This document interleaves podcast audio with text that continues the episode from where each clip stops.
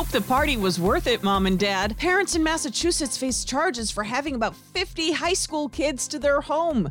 I'm Jennifer Brown. Here's what's trending. Cops showed up, a dozen teenagers gave fake names, and most were not wearing masks. It forced school officials in Sudbury to start the year with remote classes only. Police say the family violated the state's social host law. What's your over under on a COVID vaccine? President Trump says soon. Before the end of the year, but it could be a lot sooner than that. In Louisville, Kentucky, they're preparing for the worst come decision time in the Breonna Taylor case. The Attorney General's announcement may happen this week. Barricades have gone up, windows have been boarded up, and cops have been told no vacation time. Where's James Bond when you need him?